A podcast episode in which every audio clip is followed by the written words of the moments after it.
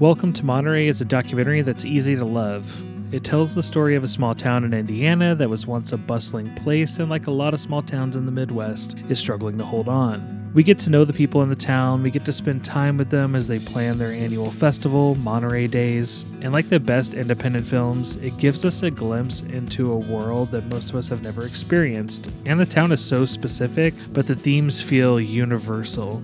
I wanted to dive more into the film and the process with the filmmaker Lauren Z. Ray.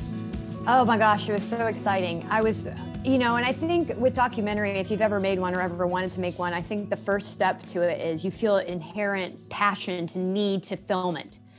You need it. It's, it's like you you get you can't sleep. You're so excited about it. You're thinking about it constantly, and um, every time you uh, think about it or um, plan something, or while you're filming it, when you get a good shot or someone says a good quote, it's just like yes and it's just so exciting and fun and i felt that the entire time um, it was just I, I, was so excited about it and and it was better than i thought it was going to be. I think that happens a lot when you're scared of something too is like if you just start doing it it's actually a little bit easier than than your anxiety was telling you.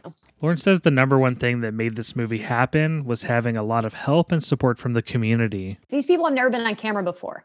I mean they never had lights put on them before they're the people who like avoid cameras at all costs, you know? And so I think you can attest this as well. But the number one comment I got at film festivals was the people you interviewed look so comfortable and they just were at ease. And it was really cool to hear that from people who didn't know the town at all because I also did a special screening for the people who were in it.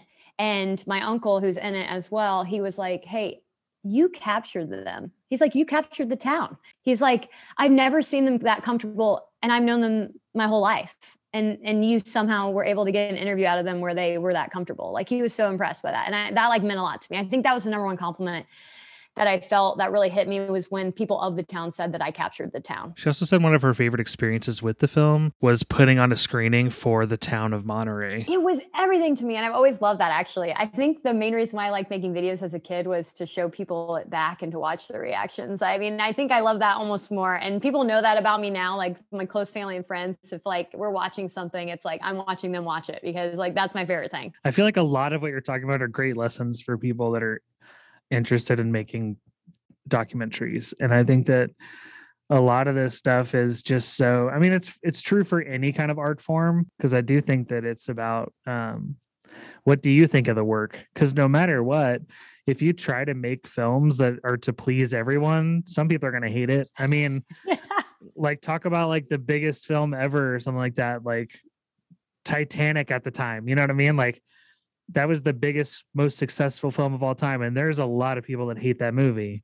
Right. You know, so it's kind of like make what you want and yeah. make sure you like it. And that's really, right. and if you don't like it, you know, try again and, and fix all the things you didn't like about the last one. exactly. And that's even a thing too, because I know someone would say, well, I didn't like a lot of it though. So I guess it's not good. And it's like, but what is it about it that you don't like? And can you self-evaluate a bit and and and kind of let let that stuff that you don't like like it's hard to explain but if you're a recovering perfectionist like me um, then you understand this where it's like you put so much intensity on everything having to be perfect and the the definition of perfect is your own point of view and a lot of times that's skewed because your point of view is what you are afraid other people are going to think of you.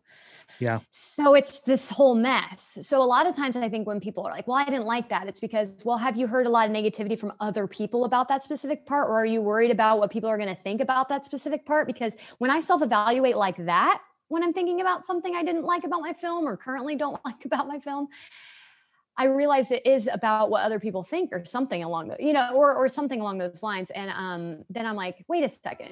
In the moment, I did love this though. I would describe Monterey as very quaint, very um, homey. That's basically it. Just a small town, caring and, you know, just everybody looking out for everybody else. Mm-hmm. Well, now I describe it as a ghost town. We're in a decline now. Um, that's hard to see. Welcome to Monterey is available on video on demand and DVD. For KIOS, I'm Joshua LeBior.